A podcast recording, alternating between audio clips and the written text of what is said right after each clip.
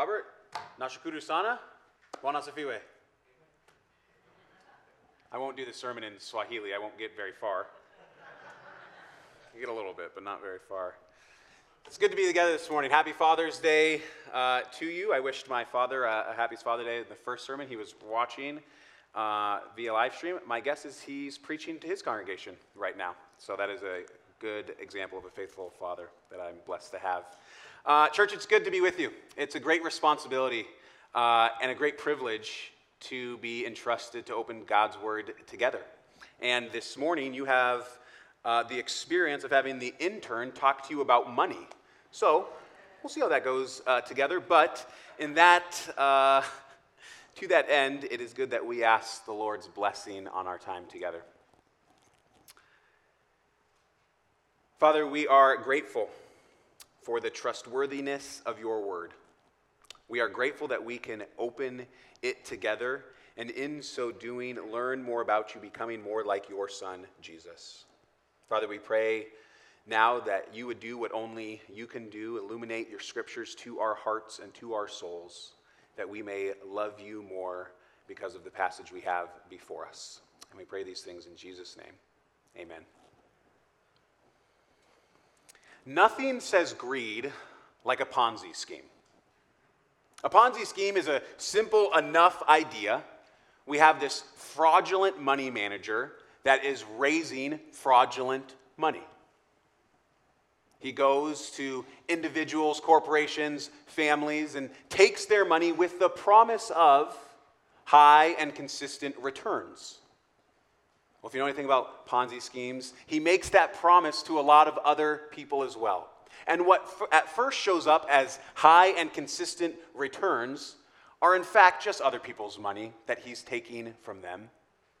And so, what that creates on the outside is this veneer of wealth, of fame, maybe of nice houses, of sports cars. But you start to investigate it a little bit, or better yet, people want to pull their money out or investors stop sending money in, and the whole thing collapses. It was a house built on stilts. And what normally happens is that money manager ends up behind bars. That is a poignant, and I, and I get it, an extreme example of what happens when we are consumed with and our identities defined by wealth. Now, I trust none of us here in the congregation this morning are embroiled in running a Ponzi scheme. But I think our verse, uh, our two verses this morning will show us that none of us are outside the destructive and devastating reach of orienting our lives around material wealth at the expense of our eternal life. We're going to see that in two points this morning that correlate with the two verses in our passage that we'll be looking at. And you'll notice that those two verses are not in numerical order. We look at verse 20 and then we jump to verse 24. And we'll be following that same rhythm all summer as we look through the Sermon on the Plain because those two verses and the thoughts in them are correlated together. We're not just taking two random verses out of Scripture to prove our point. Uh, with the the passage before us, they are certainly correlated and meant to be taken as one thought. So, our first point that we'll look through together comes from verse 20, and that is with Jesus, poverty is prosperous. With Jesus, poverty is prosperous. And our second verse, or second point, coming from verse 24, without Jesus, wealth is worthless. Without Jesus, wealth is worthless. And together this morning, I hope we leave more convinced than when we came through the doors that our wealth is only found in the finished work of Christ Jesus upon the cross. So it has been a little bit since we have been in the book of Luke together. I trust the last sermon series was uh, beneficial and encouraging to you. I know it was to me greatly. But as we have worked through the first six chapters, first five chapters of Luke together, and now end up here in six, we've been seeing a few things. Jesus has been going around and Jesus has been gaining a reputation. Jesus has been gaining a reputation for healing, for the casting out of demons, for the teaching with power. And the verses right before our uh, passage, Jesus has now called his disciples, so they are now following after him. And particularly as we've been in Luke in chapter 5 and as we move into chapter 6, we start to see a conflict arise. That conflict is between Jesus and the Pharisees and the scribes, or the religious elite of the day. And this summer, as we work through the Sermon on the Plain together, Jesus is going to define for us and to them what exactly the conflict is all about. Jesus, for us this summer, is going to draw some lines in the sand. He's going to say that my kingdom is different. It's maybe not what the religious elite of the day, or maybe even us, expected, but it's inaugurated, it's here on earth, and it's time to get on board. And he's going to do that by teaching about different kingdom aspects of what it means to live under his rule and reign, and how vastly those things are different than what is expected or what the culture says is right and good. So that's what we encounter here in, in verse 20 of chapter 6 of the Gospel of Luke. The first kingdom aspect of what it means to live under the rule and reign of Jesus. Chapter 6, verse 20 And he lifted up his eyes on his disciples and said, Blessed are you who are poor, for yours is the kingdom of God. Now, immediately we're confronted with the not so obvious problem, unless you look back a few verses. In verses 17 through 19, great multitudes of people started following Jesus.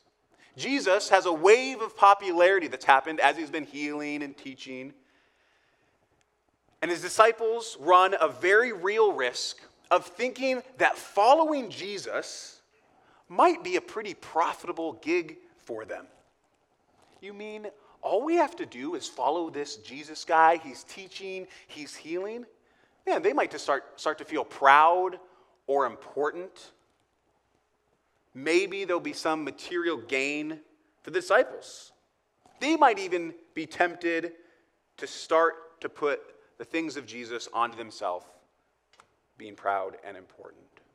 But Jesus is going to tell his disciples and us this morning that they need to first understand what kind of priorities matter most in the kingdom that they just joined. And in making sure those priorities are clear to his disciples and to us, Jesus is going to lay out what is sometimes referred to as the great reversal. That is, what does it mean to belong to his kingdom? Well, it's reversed from what we would normally think. Where the first are last and the last first, where comfort and peace are only found in the rule and reign of King Jesus. The disciples and us this morning must grapple with these priorities of the kingdom, which are at complete odds with what is valued most in the world and certainly in our time. I don't think there's any better way for Jesus to do that than to first talk about money. But before we talk about money, I think we need to ask a question that can frame our time together this morning, maybe even frame our summer of study in the Sermon on the Plain.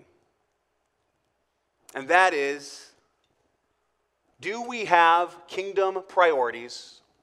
And if we say we do, is our money where our mouth is? Do we have kingdom priorities? And if we say we do, is our money where our mouth is? Okay, with those questions kind of framing our time together and fresh on our mind, let's go back to verse 20. And we come upon Jesus telling his disciples the first of the four blessings that we'll see and study this summer. And Jesus says, Blessed are you who are poor. Before we go further, it's important to recognize a few things about Jesus saying, Blessed are you who are poor, uh, or we risk completely misinterpreting the passage as a whole and we'll lose the whole point this morning. First, it's important to recognize that in this context, to be blessed means to be approved or favored by God. Blessed means to be approved or favored by God. This, of course, stands in stark contrast to what the world then and certainly what the world now would say about being blessed. Uh, in preparation for this sermon, I went to Instagram and typed into the search bar hashtag blessed. 183 million things popped up with the hashtag blessed. The first few, think there was like a Ferrari, and it looked like a vacation to the Maldives, had the most like. That's not what Jesus is getting at here. That has nothing to do with being approved or favored by God. That's important to recognize as we dive into this passage this morning. Second, Jesus is not pronouncing a categorical blessing on poverty itself. There has been and will continue to be life threatening, destructive kind of poverty in this world. That's not the kind of poverty Jesus is talking about, and that will become clear here in a second. The third thing we need to make sure we're interpreting this passage correctly and not to miss the whole point. Jesus is not endorsing one social class over another social class. One commentator said it well when he said this No ungodly poor people are ever exalted as models for emulation. No godly rich people who are generous and compassionate in their use of wealth are ever condemned. Jesus is not endorsing one social class over another. Lastly, Jesus' addressing of the poor should give us clue that there's additional context to be considered. The disciples listening to Jesus, certainly the Jews at large, would have had a very specific meaning for the poor. I think much different than the category you and I have as we enter this morning. Robert Gulick, in his commentary on Luke, helps us greatly with, with our understanding of this and writes it better than I could. The poor in Judaism referred to those in desperate need, socioeconomic element, whose helplessness drove them to a dependent relationship with God, religious element, for the supplying of their needs and their vindication. The two thoughts are intertwined in this passage. It's not just a material blessing that he's talking about, and it's not just a spiritual blessing. Those things are combined. Isaiah 61 1 quoted by Jesus in Luke chapter 4, gives us great insight into this. Jesus made it his mission statement to do what? In part, to proclaim good news to the poor. And as mentioned, this would have set an expectation for the people hearing this. They would have had an expectation for both material gain and to be spiritually vindicated their sin forgiven, made right with God. But now, Jesus is going, that, going to give them a full and complete picture of what that good news is he came to proclaim. As Jesus is talking to the faithfully impoverished, he is revealing to them that at first, this blessing is to be a spiritual one.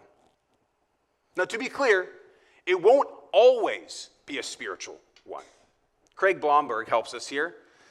This does not mean that the Old Testament promises are entirely spiritualized. God's people from both Old and New Testament ages will one day enjoy all the literal blessings of the land, material, extended to encompass the entire earth and eventually a redeemed cosmos. But that is not yet. And that is Jesus, that is what Jesus is going to tell them. Okay, so now we have a foundation for this passage together. We've set the scene for the book of Luke, chapter 6, verse 20. And Jesus enters into the conversation about money.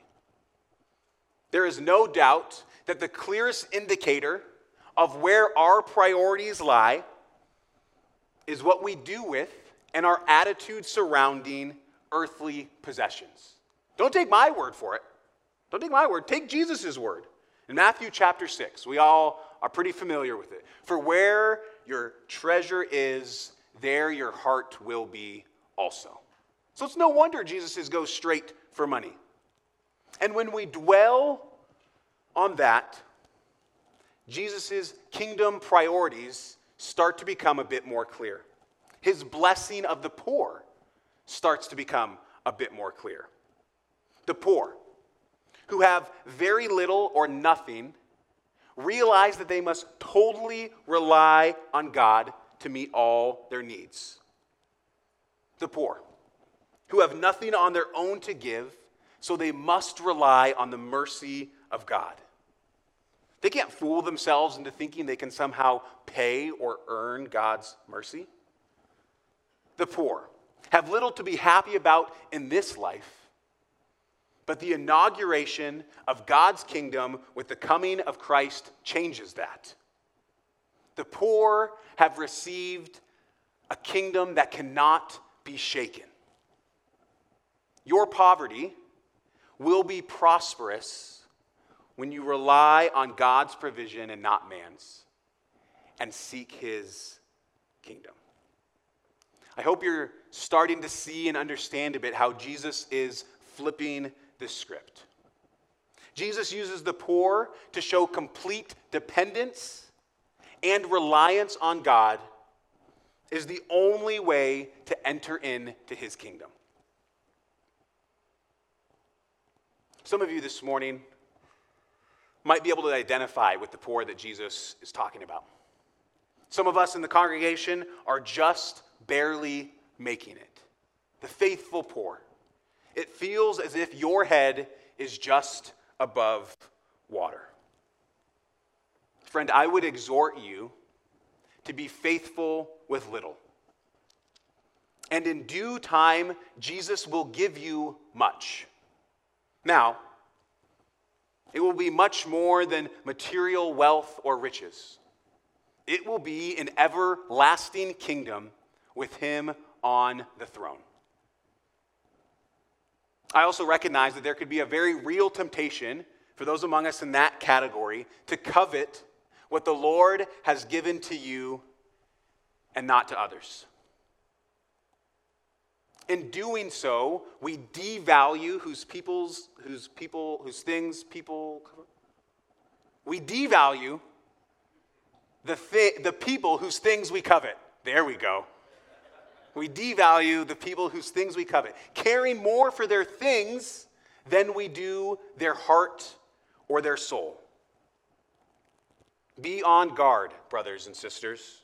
Poverty can lead us into sin just as much as wealth. This morning, some of you may find yourselves without a job. I grieve with you. You don't know where your next paycheck is coming from. You are in a pinch. Friend, just because you don't have a job does not mean there is not important work from your Father to do. You are an ambassador. Go and shine your light before men that they may see and glorify your Father in heaven. Now, Jesus does not just stop with a pronouncement of blessing upon the poor, he quantifies that blessing to them. Blessed are you who are poor, for yours is the kingdom of God. Now, I want you to notice something that's very important about this verse. Jesus doesn't say, Blessed are you who are poor, for yours will be the kingdom of God. What does he say? Blessed are you who are poor, for yours is the kingdom of God. In their dependence and humbleness before the king, without anything to offer of worldly value, Jesus says, Yours is the kingdom. Now, Jesus can say this because his kingdom is now and not yet. Right now, when we give our life over and put our faith, hope, and trust in King Jesus, we are reconciled to him, forgiven of our sin, spiritually made new, transformed through his work on the cross and his resurrection from the dead. His kingdom is ushered into our lives as we live under his great rule and reign. That changes everything. We are now active participants in his kingdom. But we still recognize that not everything is yet made new. Not yet has Satan been fully and finally defeated. Not yet has physical death and disease and extreme poverty been eradicated. Not yet has Jesus come, ushering the new heavens and the new earth. So, we wait. But until then, we join with Christ in his kingdom in a position and attitude of dependence to the king. And in doing so, we live out the famous words of missionary martyr Jim Elliot. He says, We give what we cannot keep to gain what we cannot lose. That moves us into our second point this morning, found from verse 24. Without Jesus, wealth is worthless. Without Jesus, wealth is worthless. Verse 24. But woe to you who are rich, for you have received your consolation. Woe to you who are rich, for you have received your consolation. Verse 24 starts with a woe. Now, as modern readers, I think woe is lost on us a little bit. We might think of ourselves walking down a sidewalk. And as we walk down that sidewalk, we see a group of people gathered there. And you might be a curious person like myself, so let's go see what all this commotion is all about. And as you walk into this group of people, the speaker in the middle of the group says, Whoa!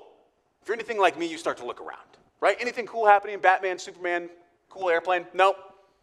You might move on from that conversation. You might move on from that group and have no idea why that speaker was pronouncing a woe. That's kind of how I feel as I entered into this passage. I don't know what a woe is, but a, the woe is super important that we might hear Jesus' heart in this passion, in this passage. A woe in this context is an expression of regret or compassion. An expression of regret and compassion. It's not a threat made by Jesus, it's not saying something's really cool. Another way to read woe in this passage is how terrible. How terrible you who are rich. Now we start to get a bit of the force with which Jesus is talking. Or maybe, how sad for the people who, with their dependence and hope squarely on the wealth of this life, check items off their bucket list, travel the world, buy the newest, greatest sports car they've always wanted without any regard for Christ Jesus. And in doing so, speed toward a Christless eternity. Now we start to get a bit of the woe with which Jesus is talking. Now I get it. At face value, this seems like a crazy statement. For the crowd that Jesus was talking to, and maybe for us here this morning, that sounds like a crazy statement. Did he say rich? Really?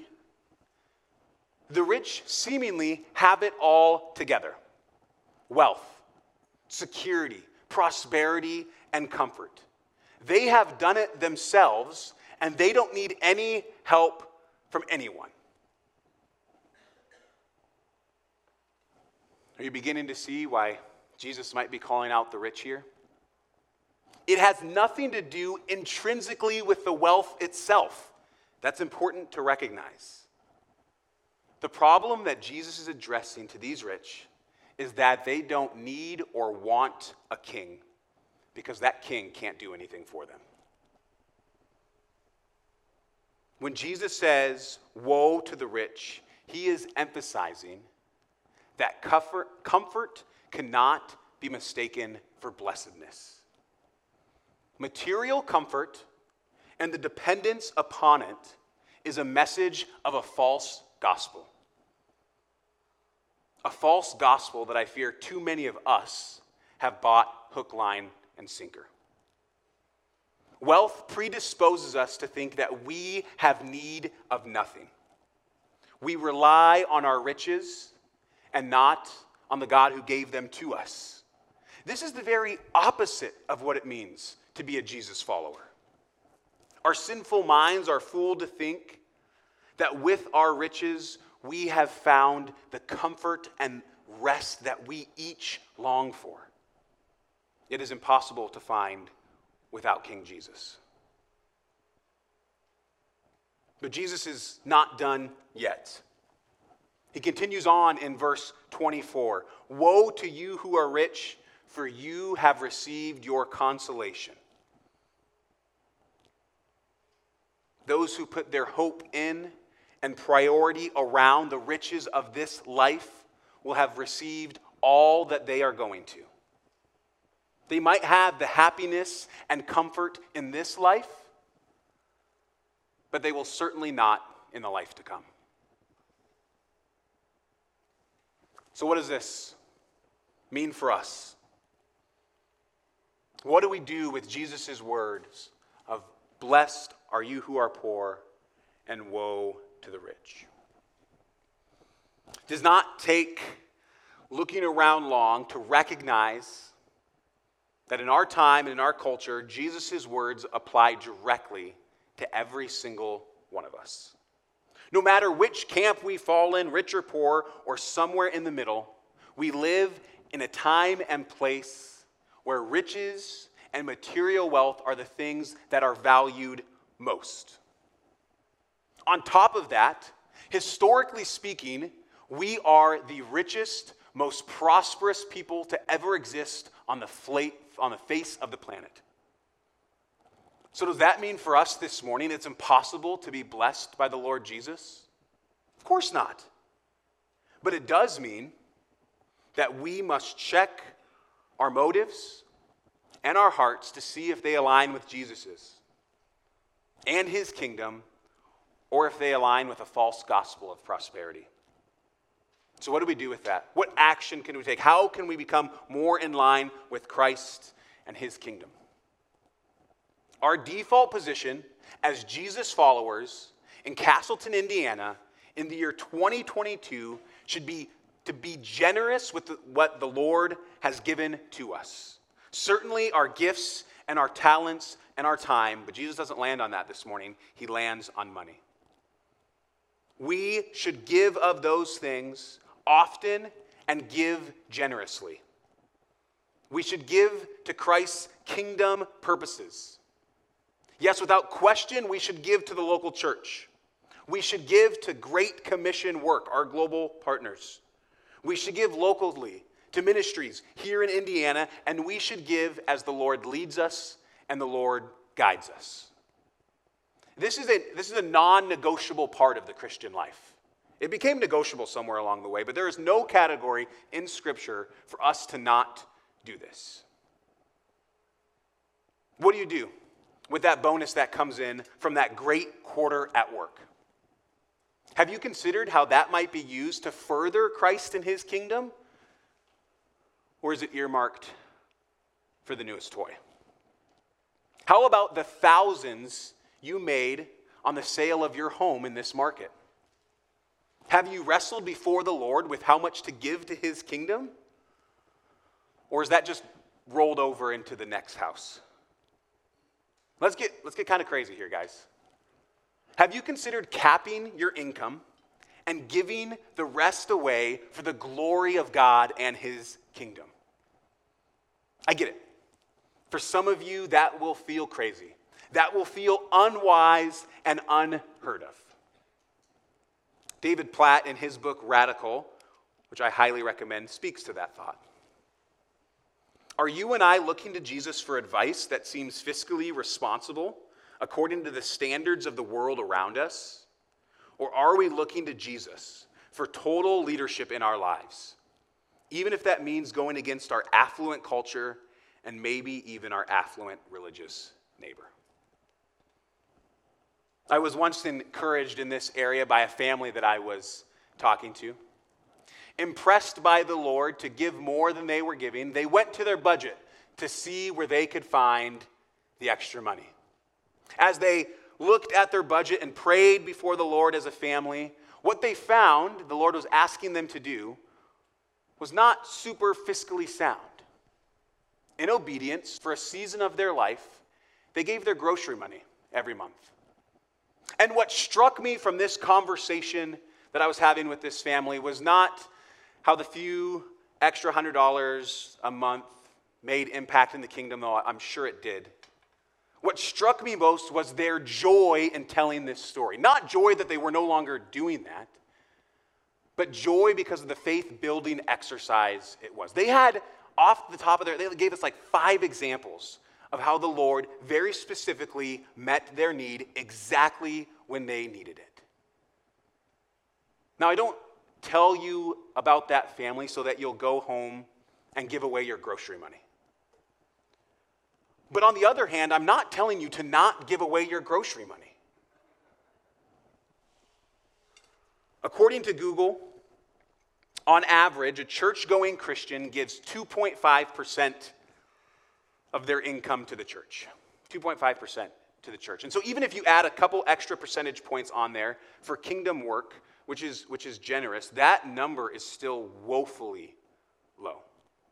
How it turns out practically in most churches is a few give most, and many don't give at all. Church, in obedience, with dependence on the Lord, as I mentioned earlier, Jesus has left no category to not give. None. And so, if you're here this morning, and if you feel convicted to, to give more, maybe start giving for the first time, that probably means giving up something good. That Starbucks five days a week, seven days a week, what if that just turned into a once a week treat? What happens instead of eating out all the time? What if that became a rarity?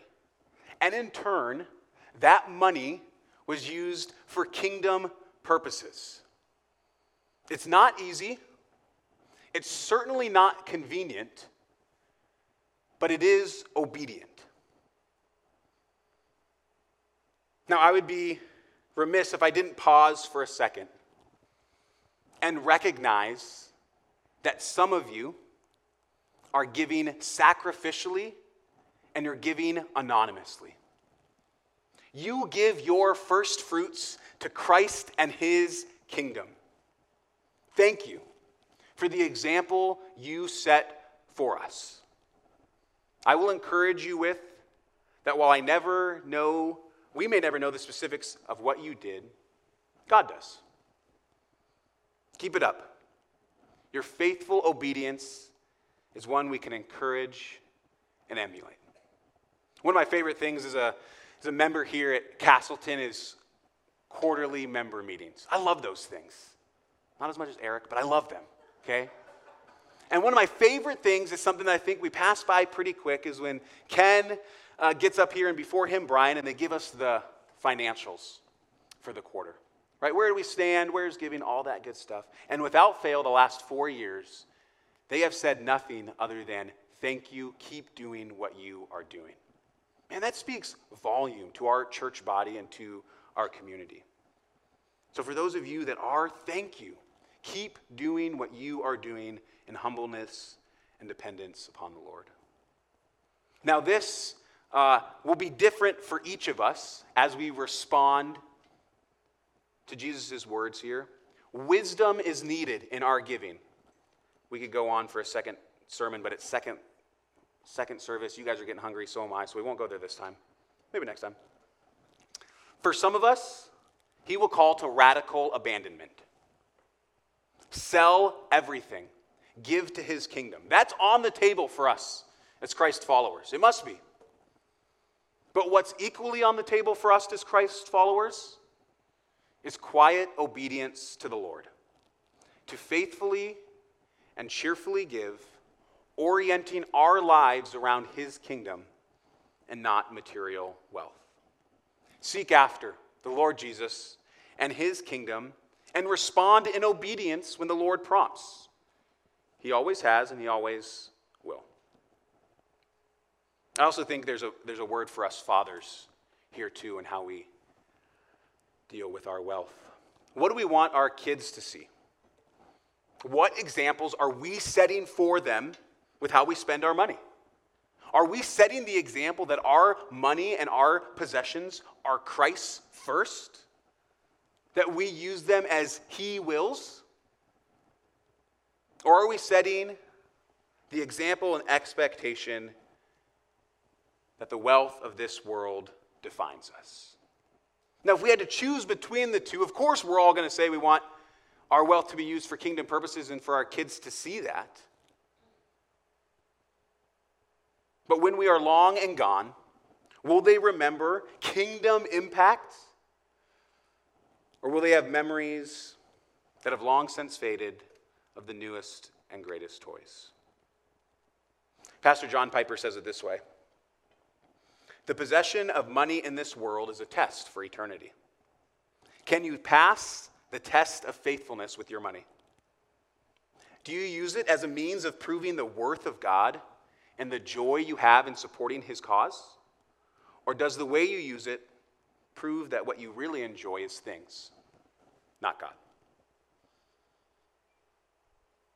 Now, some of you might be hit, sitting here this morning really confused. You don't yet follow Jesus. You have never been invited into this kingdom of which I am talking about. I hope you now know that this kingdom is a different one. We don't hoard in this kingdom, we give. In this kingdom, the first are last and the last first. We find peace and abundant life only as we follow Jesus. If that's you, I invite you into this kingdom this morning. I invite you to find your wealth, your purpose, and new life in the finished work of Christ Jesus the Apostle Paul, writing in 2 Corinthians 8 9, says, For you know the grace of our Lord Jesus Christ, that though he was rich, yet for your sake became poor, so that you by his poverty might become rich. Jesus became nothing so that you and I can have everything. If you don't yet follow Jesus, we would love to tell you what it means to come into his kingdom under his rule and reign. Talk to a Christian friend. Talk to who brought you. Find someone at the church. There would be nothing more we would like to do. And for those of us who do follow Jesus, I return to the earlier questions I asked. Do you have kingdom priorities? And is your money where your mouth is?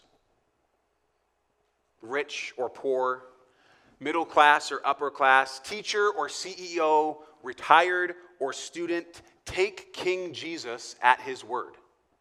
Blessed are you who are poor, for yours is the kingdom of God. Let's pray.